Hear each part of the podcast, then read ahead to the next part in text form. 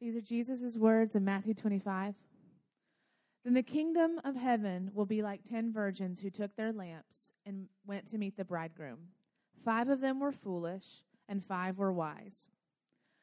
For when the foolish took their lamps, they took no oil with them, but the wise took flasks of oil with their lamps.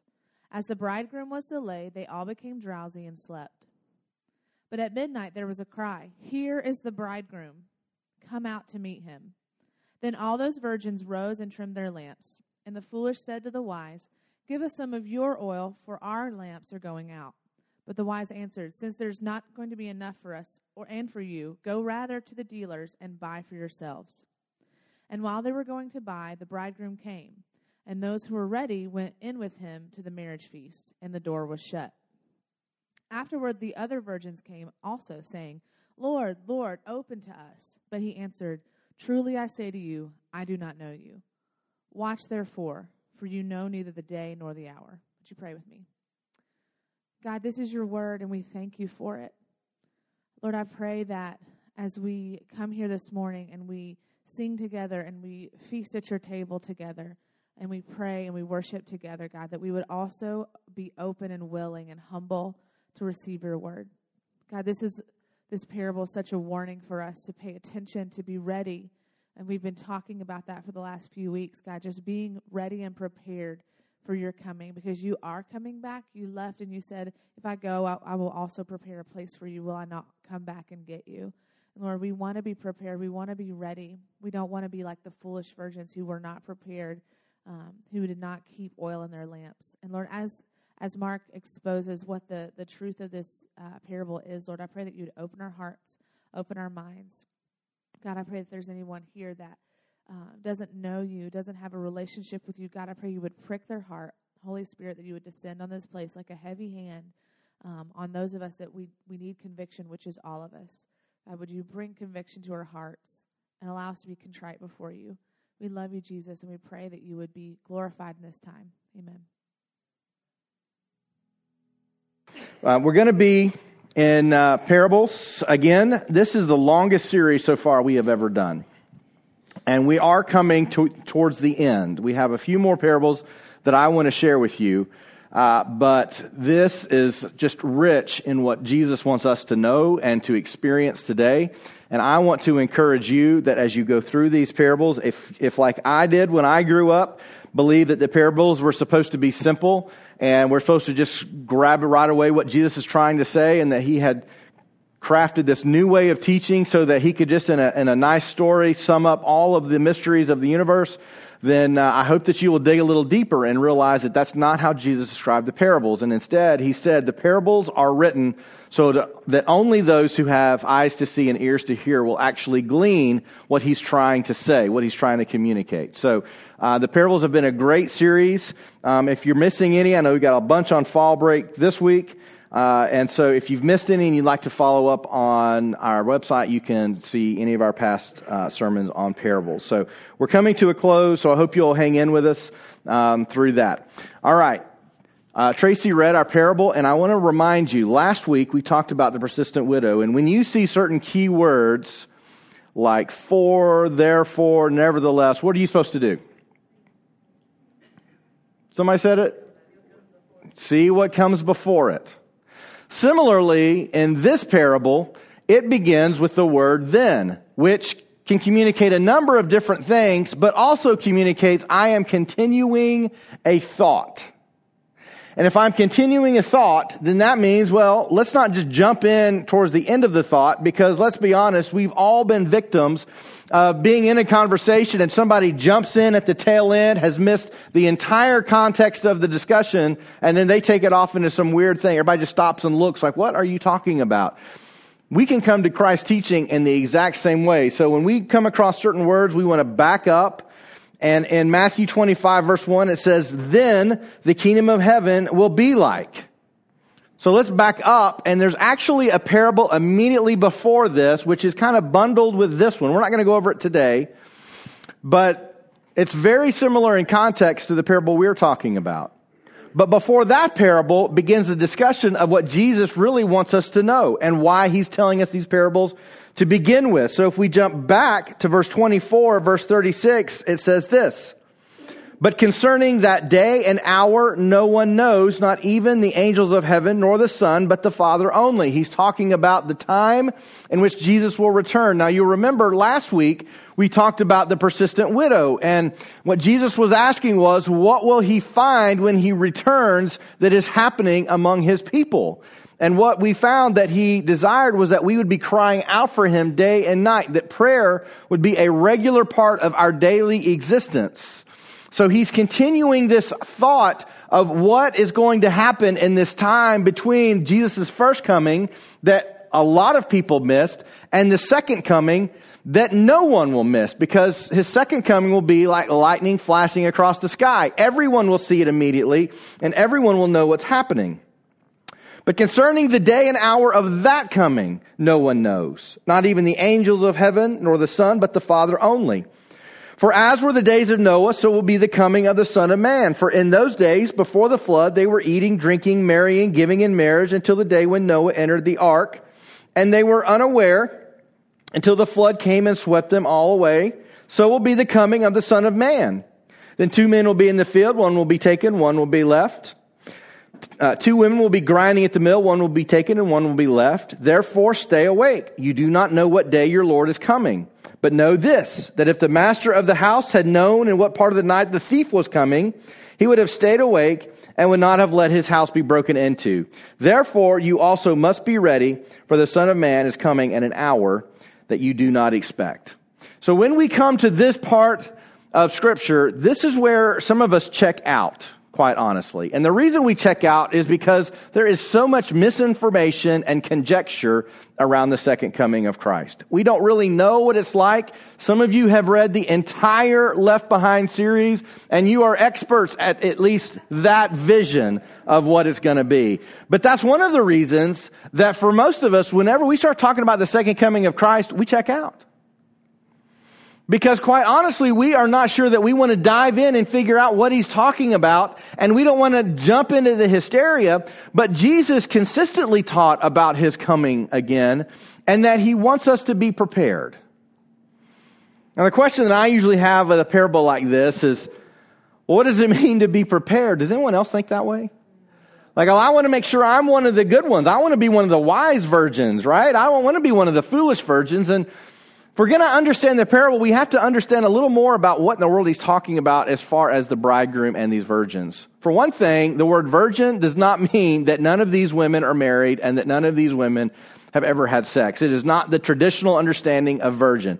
It means that in a wedding in Palestine about this time, whenever a couple would get married, and some of you, you've been in weddings, some of you have so many friends, you're, you're done with weddings. You're like, don't, don't ask me to be in your wedding again. I don't know who you are.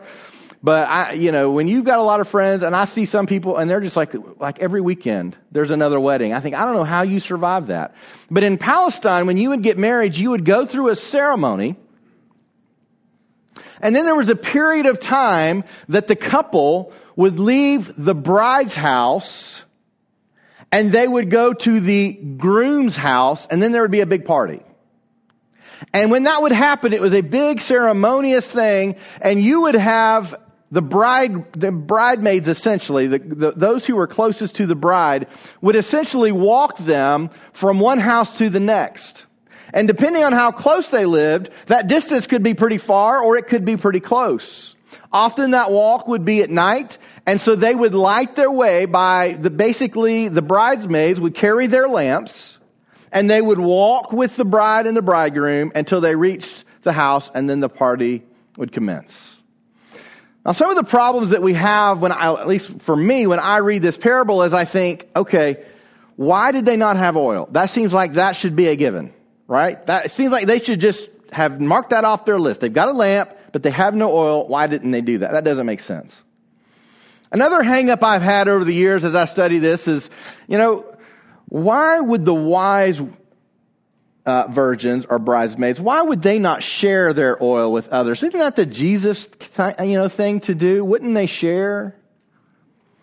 And the reality is, is that when we look at this parable, we have two groups of people that one is prepared, anxious, awaiting, ready, and one that's not. And the reason that the, those with oil decide not to share it with those who don't have it is simply because if they give away their oil, they may not be able to make the entire trip from one house to the next. So the issue is not just one of sharing like, I'm not willing to share with you. The issue is we cannot complete the task if I give you any of my oil. Then none of us will have enough to make it to the house. So as we go through this, I want you to begin thinking about what does it look like to be prepared? Because another way we often read these parables is we think in some kind of mini panic attack, have I been good enough? Am I doing enough? Have I prepared enough? And what does it mean to be prepared? And am I the wise or am I the foolish? I'm not really sure which it is. But interestingly enough, marriage is often in Scripture the illustration for your relationship with Jesus Christ. Now, some of you who have come from families with strong marriages, that is a very good, warm way to think about your faith. For those of you who have come from difficult family relationships or difficult marriages, then that may not be the best image for you to think about your relationship with Christ. For the fact that some of us have bad experiences does not mean that that shouldn't still be a good way to describe our relationship with Him. Because one difference in this parable and in the way that things would work in Palestine is they are only ushering who in the parable? Who is it? Oh, now you got to go back and read, right? Or is it the bridegroom and the bride? It's just the bridegroom. Whenever we read back in other places in Scripture, what we find is that this is one of the descriptions of him talking about our relationship with Christ. Ephesians 5:25 says, "Husbands, love your wives as Christ loved the church and gave himself up for her, that he might sanctify her, having cleansed her by the washing of water with the word, so that he might present the church to himself in splendor, without spot or wrinkle or any such thing, that she may be holy and without blemish. In the same way, husbands should love their wives as their own bodies. He who loves his wife loves himself, for no one ever hated his own flesh, but nourishes and cherishes it, just as Christ does the church, because we are members of his body. Therefore, a man shall leave his father and mother and hold fast to his wife, and the two shall become one flesh. This mystery is profound, and I am saying that it refers to Christ and the church. So literally, the very foundation of marriage is meant to be a way that we understand what it looks like to walk with Christ. The marriage relationship for us is in, as fallible as we are in the fact that none of us have perfect marriages. I, I don't know about you. I'll be honest. I don't have a perfect marriage. Deidre's getting better all the time, but I don't have, no, I'm just kidding. She's not here today. She went to the beach and left me and the kids, so I can say, no, I'm kidding. She actually is there, but but none of us have perfect marriages. We get on each other's nerves. We say the wrong thing. We do the wrong thing. We could be more caring and loving than we are. And sometimes we're selfish. Sometimes we're very giving of ourselves. Other times we think, why aren't they giving more for me? Why aren't they taking care of me more and, you know, making sure I'm happy? There's all kinds of ways that we within our lives are not necessarily demonstrating the best relationship between Christ and the church. It does not change the reality that marriage is supposed to be that picture, that commitment, that love that in which we are willing to give everything of ourselves for the other, the coming together as one so that we are no longer who we were, but now we are something else together. This is one of the reasons that divorce is talked about so vehemently in scripture, not because we've broken a rule, but because there's something that mends lives together and when you break them apart, it doesn't come apart cleanly. There's suffering that goes on. If any of you have been through a divorce, you know exactly what I'm talking about. It's a painful suffering process, which is why much of scripture tells us how to live our lives because he's trying to help us avoid the pain and struggle that we so naturally bring upon ourselves. We often read his warnings and the things that he calls us to, the laws and scripture, as something that is supposed to tell us you're supposed to do one thing and not the other in order to please God. And, and this view, this transactional view, many of us in the room hold to it. If I'm good enough, God will bless me. If I do enough good things, if I do the right things, God will be on my side. If I make sure that I take care of my quiet time and my Bible study and I do all of these things, then all of a sudden God is going to be there for me. And then that's why we struggle when we do all those things and we perceive God's not here for me. So we ask, God, where are you? What have I done wrong? And that's the transactional view of following Jesus. And it's messed a lot of people up.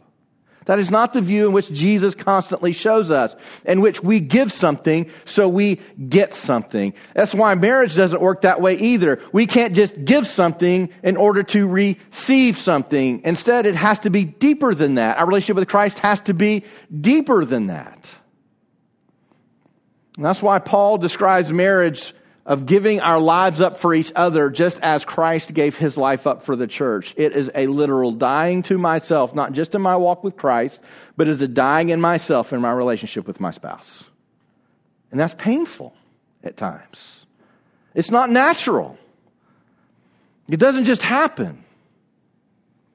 Another problem I often have with this parable is when I read it, I just think, gosh, what if we don't make it? Now, I wouldn't be the first person who thought that. Every person in this room thought that. And you wouldn't be the first people who thought that either, because even Paul thought that.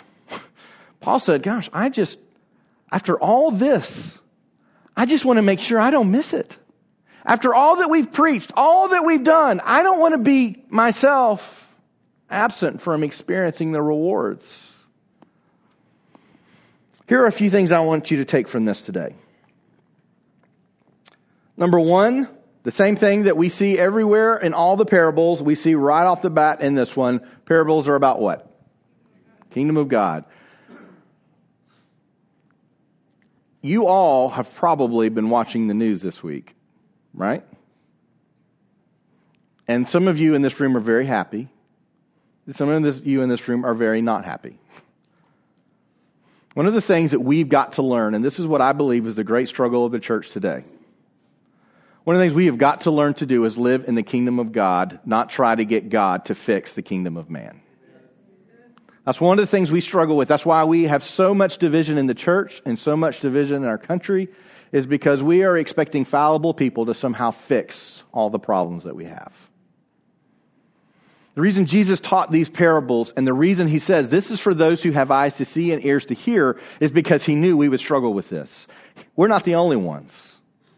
Whenever we look back into this time in which Jesus was literally walking the earth, many of those religious leaders believed that the Messiah was going to provide political freedom. They were going to come and cast out all of their enemies, and then they were, as a nation, going to be able to live in harmony and joy and peace and prosperity. And so their idea of a Messiah was very much a political and military leader that would come and rescue them. And Jesus was trying to say to them over and over again, this is not my way, this is your way.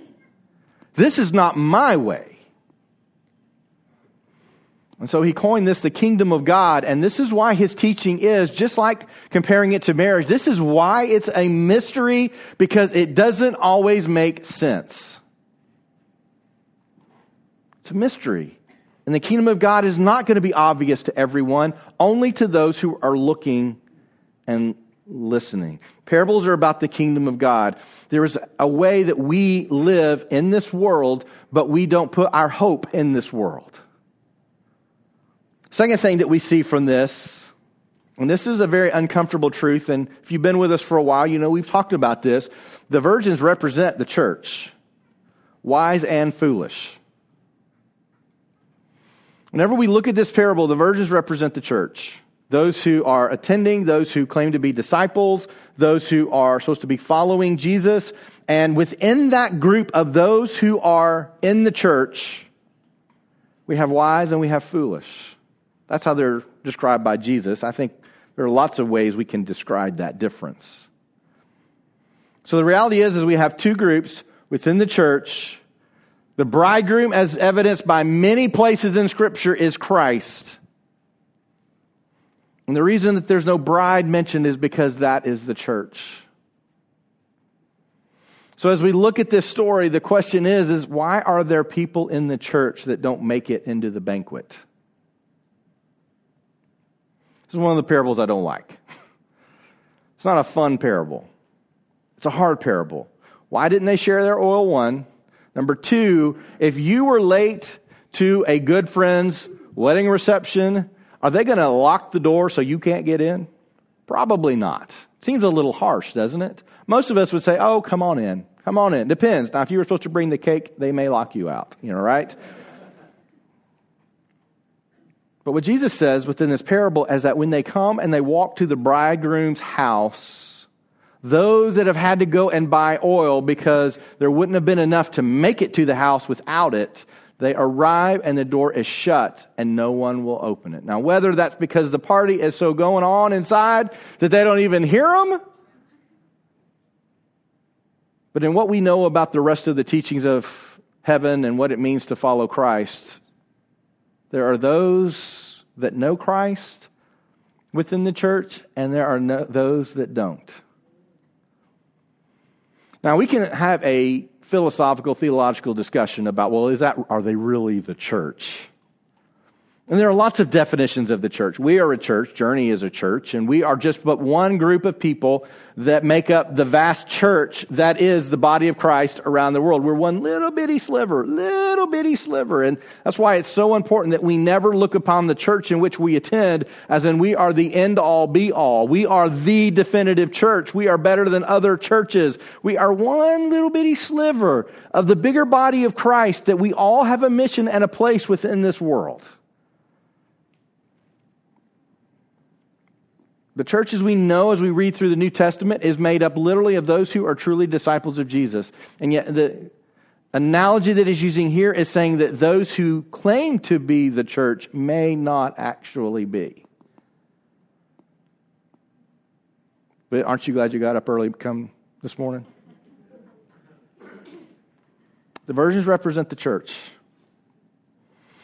What I've already said and what we know also that Jesus is talking about and, and, why he's using this allegory is that this is the time between the first and the second coming of Christ. We read in Ephesians 5, our goal between now and then is to be presented to him in that time in which he returns that we are spotless and without blemish, that we are holy, and that we are one with him. That's what we're supposed to be doing right now between the first and second coming of Christ. This is that time in between. And that leads us to an uncomfortable reality. Number four, God is going to delay his return longer than people expect.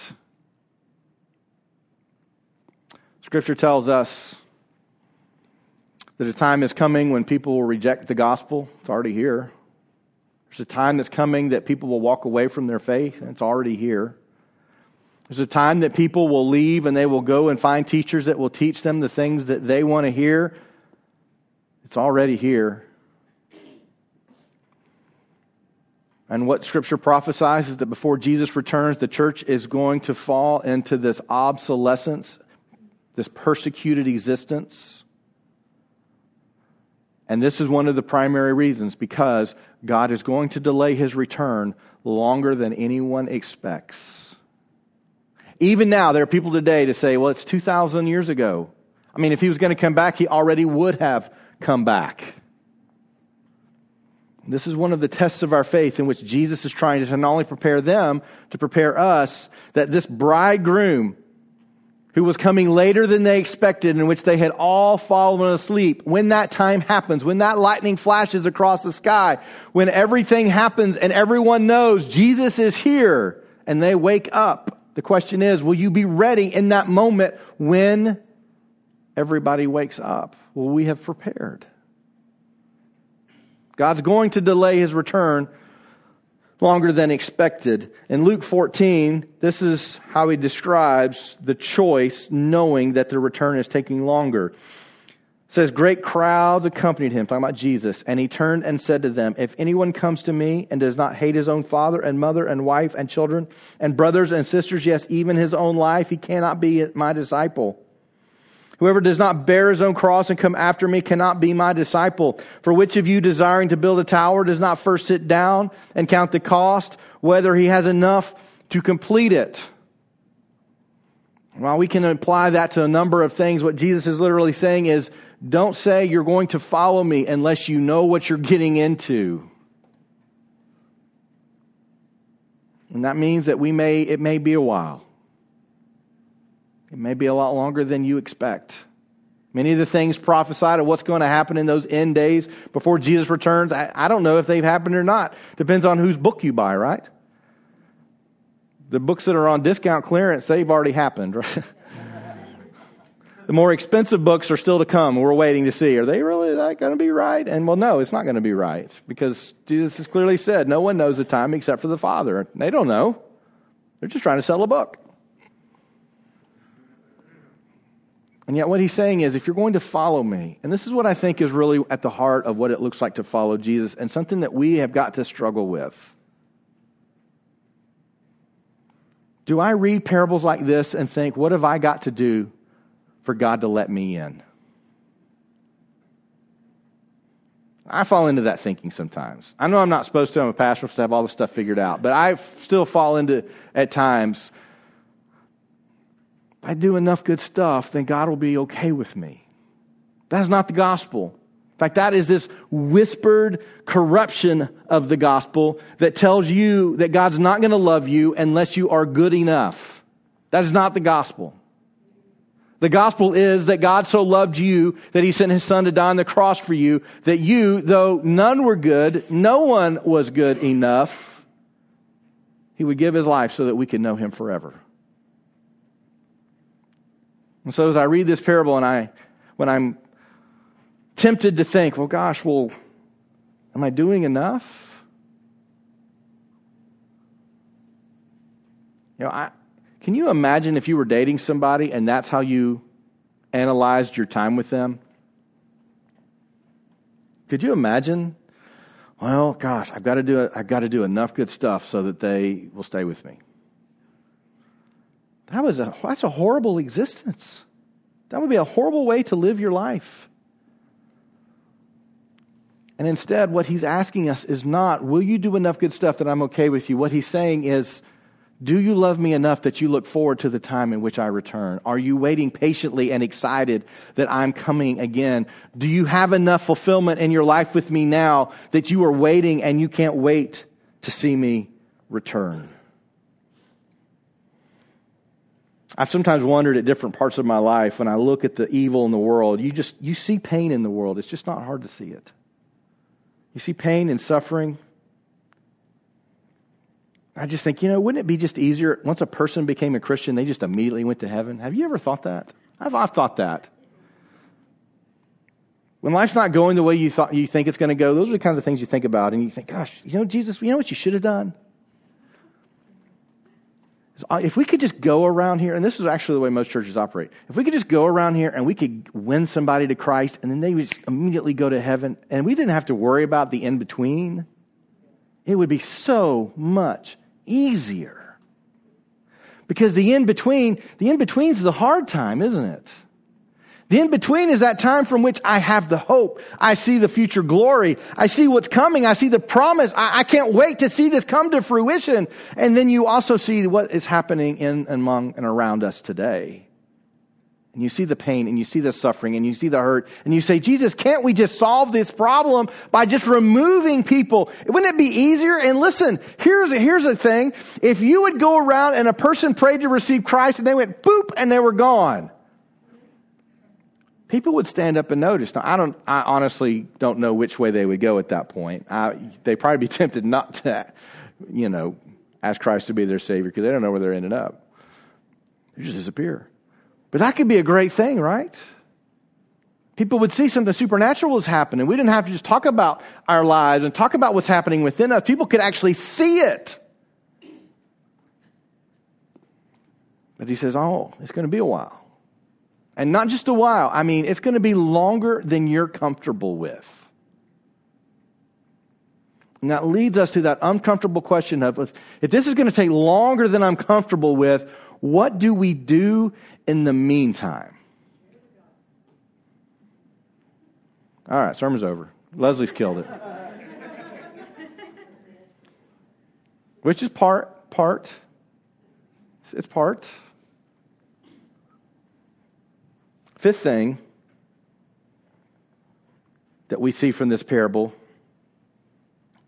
is that those who are not truly prepared will run out of time. There is coming a time. This doesn't fit for some of our the ways we like to share the gospel today because this is a reality that we we would like to erase from scripture. There are all kinds of ways we try to erase it. We talk about well there is no hell or hell's really not that bad or you know God just loves everybody and and God gets to do whatever he wants and he wants everybody to be with him in heaven. That, this is where we've come to this, this uncomfortable reality. The scripture says over and over again, there is coming a time, that time is coming to an end, and then we are going to have to give an account. It's an uncomfortable reality. This is how Peter describes it. He says, you should remember the predictions of the holy prophets and the commandment of the Lord and Savior through your apostles. Knowing this, first of all, their scoffers will come in the last days with scoffing, following their own sinful desires, and they will say, Where is the promise of his coming? For ever since the fathers fell asleep, all things are continuing as they were from the beginning of creation. For they deliberately overlooked this fact that the heavens existed long ago, the earth was formed out of water and through water by the word of God and that by means of these the world would then, the world that then existed was deluged with water and perished. But by the same word, the heavens and earth that now exist are stored up for fire, being kept until the day of judgment and destruction of the ungodly. But do not overlook this one fact, beloved, that with the Lord one day is as a thousand years, and a thousand years is one day. The Lord is not slow to fulfill his promise, as some count slowness, but it is patient towards you, not wishing that any should perish, but that all should reach repentance. But the day of the Lord will come like a thief, and then the heavens will pass away with a roar, and the heavenly bodies will be burned up and dissolved, and the earth and the works that are done on it will be exposed. This time is coming.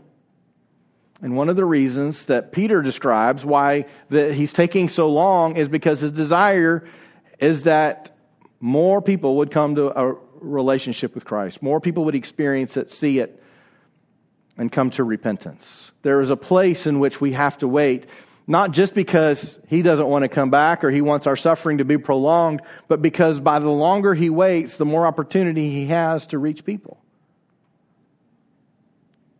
As we look at this, we have to recognize that we do have a place to play in this. And I think when it all boils down, all of these things we can easily grab out of the parable, but there's something that's not so easy to grab out of it. And that is what exactly is the oil? What exactly is that thing that demonstrates preparedness? What is that thing that, if missing, we are not going to be able to have a relationship with Christ? What is it? And I think there's a lot of things we can fill in the blank. And I think evangelism is certainly one of those things. We are called by the Great Commission to go out into the world and tell people about the love of Christ. We sometimes like to use our end times theologies in order to beat somebody over the head and tell them, you're not going to get in to see Jesus. That is an uncomfortable reality we at times have to play. Somebody makes us mad, and we like to say, well, heaven's going to be withheld from you because you don't believe the way I do. You don't act the way I do. You don't value the things I value. And so we sometimes like to slip into this role of judge and tell people who's going to be in and who's going to be out, in which Jesus has consistently said, be primarily concerned with yourself. And just go tell people about me. And then the Holy Spirit will take it from there. A lot of times when we read these things, it is uncomfortable, but, but what does it mean to be prepared? What does the oil represent? Wouldn't it be nice if we had a six step program in which that we could ensure that we did all the right things? I would love that. I love six step programs because I love to check boxes. Makes me feel better about myself, makes me feel better about what I'm doing. And that's not the way Jesus works. So, what does it look like? Oh, let me suggest a few things in some scriptures that will go along with it. I don't think what Jesus wants us to do is to sit around and be scared about whether or not we are prepared enough. That goes completely against everything he says it looks like to be in a relationship with him. That I want you to just to be a little off center and uncertain as to whether you really have a relationship with me. That is not the way Jesus wants us to live our lives nor do we have to live our lives in that way. If you'll just do more, then you know, I'll be okay with you. That is, that, that is a living hell.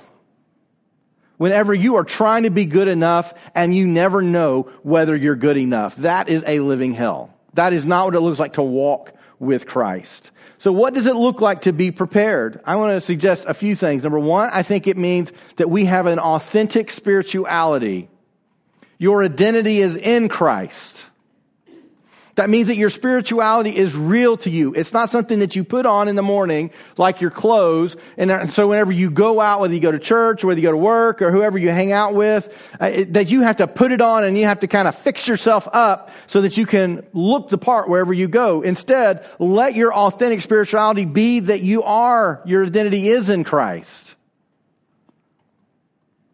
What does it look like to really walk with Him and to say, I have given all things so that I can be with Him? He is the pearl of great price, the treasure buried in the field in which I am going to go sell everything I have because that treasure is better than everything else I own. I will tell you there is a rest and a beauty in authentic spirituality. I will tell you this, and this is what I find the, the older I get and the more I follow Christ, I find that I find that people are uncomfortable with authentic spirituality. Because it's easier to look a false part than it is to live a real one. There are all kinds of things. I, one of the reasons that we as a church, we don't have, you know, 35 belief statements you have to adhere to in order to be a part of our church. I have very specific beliefs that I have developed over my life. Now, some of the beliefs that I have today are not the same beliefs I had 20 years ago, 10 years ago, five years ago. There's an ongoing understanding that as we follow Christ, He's going to kind of remove the veil that we're all looking through so that we can see more clearly. And sometimes our understandings change. It doesn't mean that Jesus has changed. It doesn't mean that things that he promised have changed. It doesn't mean that things that he said are always going to be have changed. Sometimes it's just the way we see them, the way we view them, the way they interact with us, the way we live our lives. And there are times that an authentic spirituality will ask questions that the church, the traditional church is uncomfortable with. And if you ask those questions, you can very easily be ostracized. Some of you have experienced this. That's the reason some of you may be here. Because we ask all kinds of questions, because we don't claim to know anything, right? We do. I'm just kidding. But there has to be something within us that's an authentic spirituality that says, where Jesus leads me, I go. And if that makes me, puts me at odds with other people, then I will go there. I want you just to imagine for a moment that Scripture is real, everything He says is true, I want you just to imagine for a moment what does the church environment look like when we are in those days where people are avoiding sound teaching and they are going to teachers that will tell them what they want to hear. And he doesn't just say there'll be a couple. There's coming a day when the mass of people will move in that direction. You know, I struggle with this regularly because I, I think that we're in that time.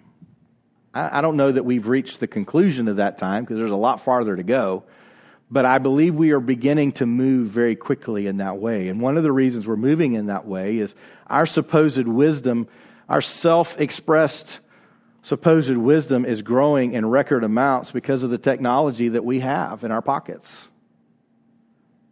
We have more information at our fingertips than anyone ever has had in the history of humanity. You want to find something out? Google it, right? That's one of the challenges with, with young people today is they, they don't know how to manage it. See, we grew up, we had to go study and learn stuff, read newspapers, and we had to go figure stuff out. And we had to go somewhere to do this, or we had to know somebody that could impart wisdom to us. You don't need that today. You want to know something, you Google it. A friend of mine is a, an author, and I was reading one of his posts this week. He's become a really, uh, successful author, and he sells a lot of books that schools will use to allow their kids to read them and then write reports on them. And he got this, he got an email from a student just praising him as an author and his book, just asking if he could have a nice summary of his book um, sometime before Monday. and uh, his response to him was, you know, nice try. nice try. Go read the book. Write your own paper. You have just unlimited resources at your fingertips. What does the church look like when we begin to abandon sound teaching and we begin to go to where the teaching tells us what we want to hear? I want you just to imagine what that looks like. What does the church look like? What becomes of the reputation of the church at large? Be known as what? Not believing the same thing? Hypocrites, whatever you want it to be. Our practice doesn't line up with what seems clear in Scripture. People walking away into these pseudo kind of religious environments that are devoid of any truth and yet give them some place to devote themselves because it feels good. What does that look like? Apostasy? There's an uncomfortable reality about what's going to happen before Jesus returns. And what we want to do is we want to come to church and we want to sing some good songs and we want to say, Jesus loves me and he's good to me and he's taking care of me. And one day I'm going to be with him in heaven. And then, but until then, let's just go have a good life. And that's absolutely possible in Christ, but at the same time is never promised to us. A good life with Christ is not one that says you have nothing bad happening. A good life with Christ is one in which Christ is with you. Your identity is in Him. You have an authentic spirituality in which you walk with Him, experience Him, hear Him, see Him. I want to suggest what Jesus is saying is this very thing. Don't worry about whether or not you're the wise or the foolish widow, because that is a self defeating comparison. Worry about whether your identity is in Christ or in something else.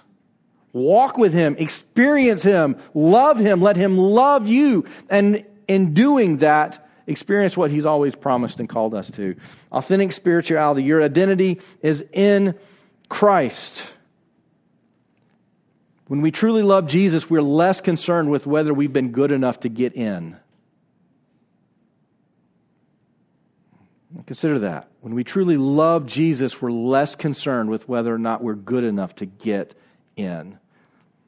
I spent much of my childhood growing up in the church trying to be good enough to get in. Then I gave up. Some of you may have a similar story. I said, forget this. I'll never be good enough to get in. Why don't I just live it up because the world's more fun, anyways? And in that, I bought into a lie that said that the hope of the world in their own eyes is better than the hope of Christ. And living however I wanted and personal freedom to do whatever I wanted to do, that was what real living was. Until I realized that was just leading me into to, to more bondage. There wasn't any joy there. You just try to keep up with somebody else. That's why so many people you know, they, they say birds of a feather flock together. That's why people who have such a terrible opinion of life hang out together. It's, like, it's just like a self fulfilling prophecy. You expect everything bad to happen, so bad things happen, or at least you see them. Jesus is saying, just follow me, love me, know me, be a part of, my, of me. 2 Timothy 4 says, For the time is coming, people will not endure sound teaching, but having itching ears, they will accumulate for themselves teachings to suit their own passions, will turn away from listening to truth and wander off in the myths. As for you, always be sober minded, enduring suffering, do the work of an evangelist, fulfill your ministry. I think if we're going to go somewhere and we're going to try to find, well, what does the oil look like? This may be it. Because it doesn't say just go do one thing, just go read a lot of Bible. Just go tell a lot of people about Jesus. Just go to church all the time. Just make sure that the only CDs that you have are worship CDs or whatever's on your playlist is only Christian stuff.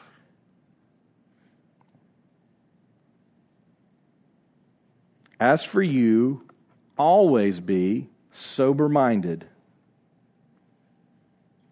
endure suffering, do the work of an evangelist, fulfill your ministry. Now, it's hard not to read things like that and think, okay, there's four things I need to add to my list. I need to make sure I do those four things this week. And I'm going to tell you something. You'll do it for a week, couple of weeks, a month. You may even do it for a few years. You will eventually quit. Lists don't work. But when we have our identity in Christ and we want to live for Him, we want to walk with Him, we want to know Him, we want to experience Him as much as possible, we look at these things as just, this is just what I do. You know, as a parent, there are just some things I do as a parent, and this may surprise some of you, but some of it I don't really like, right? There are some phases of parenthood that I'm just not good at and I don't really like. You know, diapers was one that I did not like. That was one. You know, potty training was necessary to end that one, but that was no fun either. As they get older, they start arguing with me, right, Emma? Then sitting in the room, taking notes. Take that down. Give me I said they start, arg- go ahead, write it down. Arguing with. And then they start asking questions that I'm not, I don't necessarily know the answer to, right? You don't write that down. Don't write that one down. I'll tell you when to write something else down. And then they start getting older and it's time to start letting them go.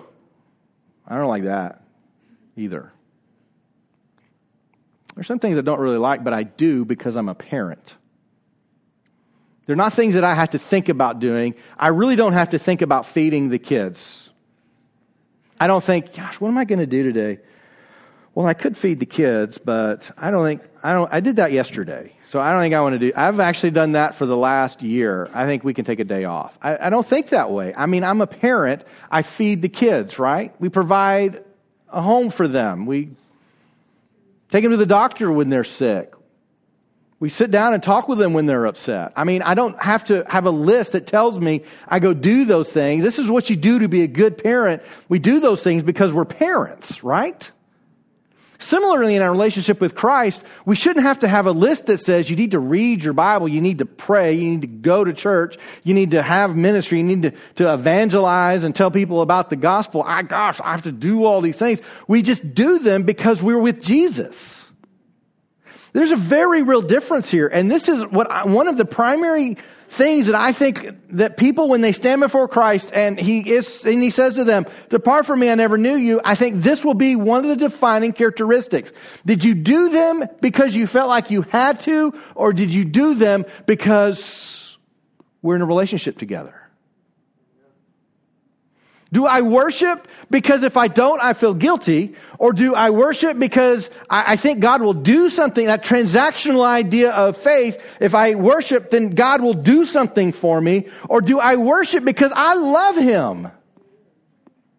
He's, he's my, he's the greatest treasure in life. If I lose everything else, I have Christ. This is one of the reasons he says such incredibly challenging things like if you love your mother and father and brother and sister more than me, then you, you have no part of me. And we read that and we go, well, how in the world can I not love them? That's not what he's saying.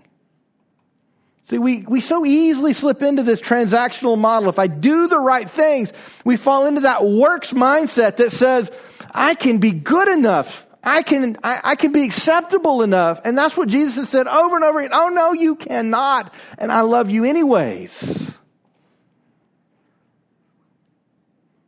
That's why whenever we put ourselves on pedestals and we think, I'm a better Christian than somebody else, no, you're not. There are those that walk with Jesus, and there are those that think they walk with Jesus, and there are those that could care less about walking with Jesus. That's it. That's it. And the reality is, it's just like as a parent cares for their children. There are certain things we do just because we love Jesus.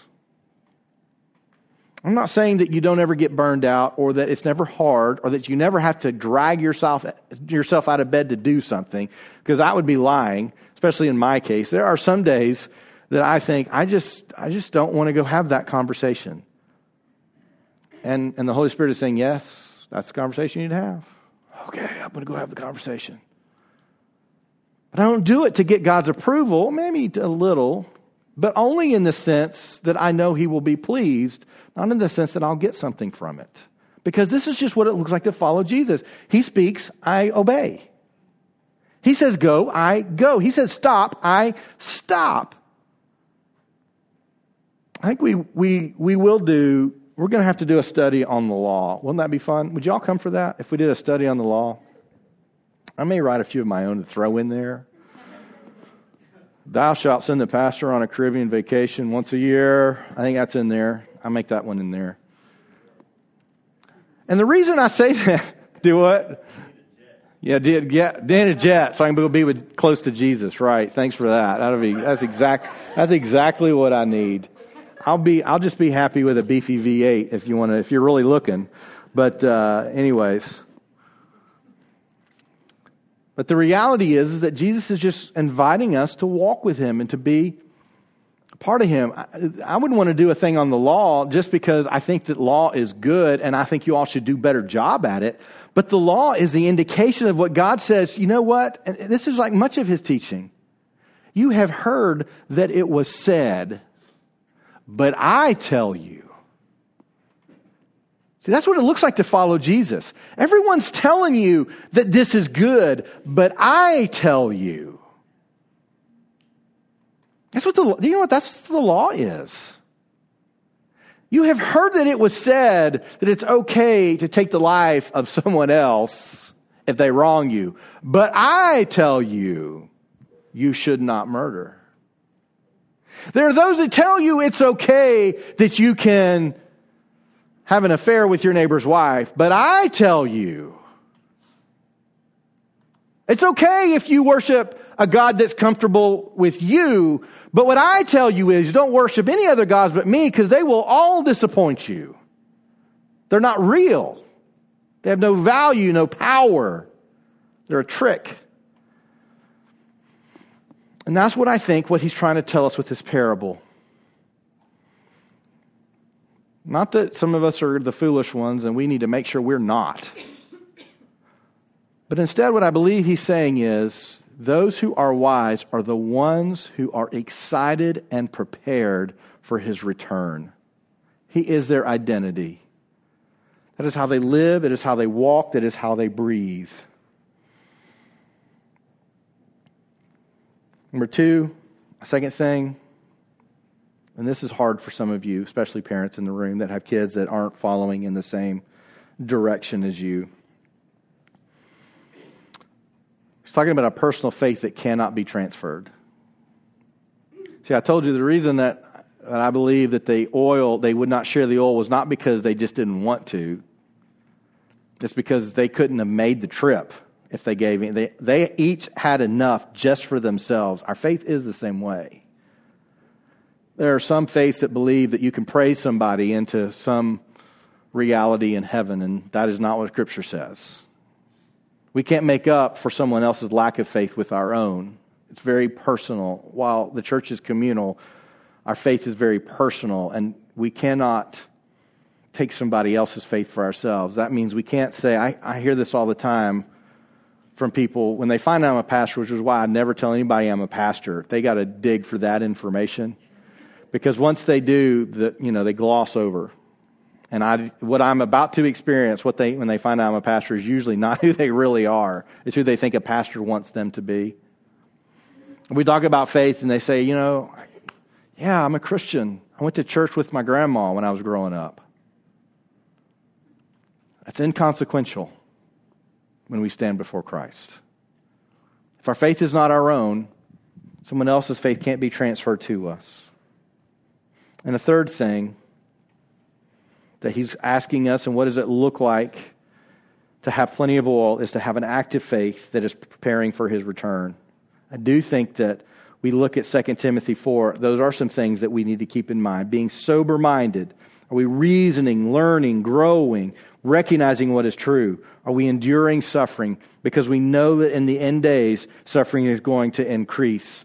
Do we do the work of an evangelist? The very last words that Jesus spoke to his disciples before he ascended to heaven was go and tell people this good news. And fulfill your ministry, which is talking about how we care for each other within the church. If we're going to look for some things that should embody our own faith, those would be some of them. All of this, I believe, is referring back to a parable we've already talked about. This is what I'm going to close with the parable of the sower. He told them many things in parables, saying, A sower went out to sow, and as he sowed, some seeds fell on the path, and the birds came and devoured them. Other seeds fell on rocky ground, where they did not have much soil, and immediately they sprang up, since they had no depth of soil. But when the sun rose, they were scorched. When they had no root, they withered away. Other seeds fell among thorns, and the thorns grew up and choked them. Other seeds fell on good soil and produced grain, some a hundredfold, some sixty, some thirty. He who has ears, let him hear. My encouragement to you is not you need to try harder. that is a self defeating way of living your life. What I want to leave you with is just the question do you love Jesus to the extent that you want your identity to be in Him? And if you do, you won't have to go about collecting oil. That will just be a part of your daily life. You won't have to think about it. You won't have to rush at the end. That'll just be the way you live your life. And if you're living that life right now, then you have found a place of contentment and joy that He promised. You have found a life of fullness and expectation and excitement for what is coming. And when that happens, when the trumpet sounds and the lightning flashes, when Jesus arrives, we won't be afraid of whether we've done enough, we've been good enough. We'll just be excited to see our Savior is here. Would you pray with me, Father? God, help us to help us to know where we stand. Help us not to fool ourselves. I know my biggest frustration and struggle with myself is when I try to tell myself something that's not true to make myself feel better. It's incredible how we can manipulate ourselves. Help us to see what is true and what is real. I pray for those in this room. They're going through a time of suffering and struggle right now, and they need to experience your love, your grace, your presence in their lives. And Father, I pray that in this moment, that they will know that you are with them. You are here. You have said that we are going to suffer. You have said if we're going to follow you, we are going to struggle. And God, we trust you that you'll be with us in those times. Father, I pray that as we continue to worship here, Father, I pray that it would be our love for you that would come out from our hearts, through our mouths as we sing. I pray as we leave this place that we will leave as a people who are just overwhelmed with authentic spirituality, in which we are walking where you walk, going where you go, loving the people that you tell us to love, even when others reject us for doing that. I'm so thankful that you are alive and this is a living relationship. I'm thankful that we are able to, to know you and to hear from you even today. I thank you for your word that has preserved your teachings. And I thank you for your spirit that is a part of each one of us so that we can see you, we can hear you, and we can walk with you. Help us to do that as we leave this place. I ask all this in Jesus' name. Amen.